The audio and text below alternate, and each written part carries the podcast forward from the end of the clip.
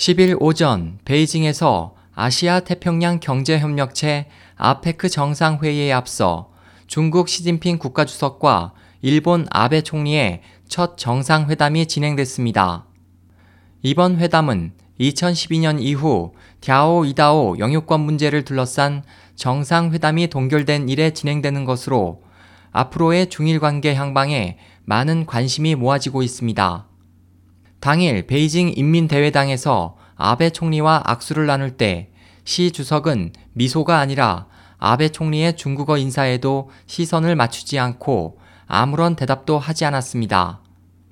로이터 통신 중국어판은 악수를 주고받을 때 시 주석은 아무런 미소도 표정도 없이 입을 다물어 거북한 분위기가 되었다고 전했습니다. 보도에서 게리 커티스 콜롬비아대 정치학부 교수는 시 주석이 중국 언론 보도를 고려해 친근한 표정을 자제했을 것이라는 견해를 보였습니다. 월스트리트 저널에 따르면 아베 총리는 회담 후 아페크 회의의 장을 활용해 정상 간 대화 재개를 노력한 결과 중일 회담이 실현됐으며 아시아 국가뿐 아니라 많은 나라들이 기대하고 있었다. 그 기대에 부응하는 관계 개선의 첫걸음을 뗄 수 있었다고 의미를 부여했습니다. 중국 외교부는 회담 내용을 홈페이지에 게재하고 역사 문제는 지역의 평화와 안정, 발전을 가져올 뿐만 아니라 13억 중국 인민의 감정에 관련된다.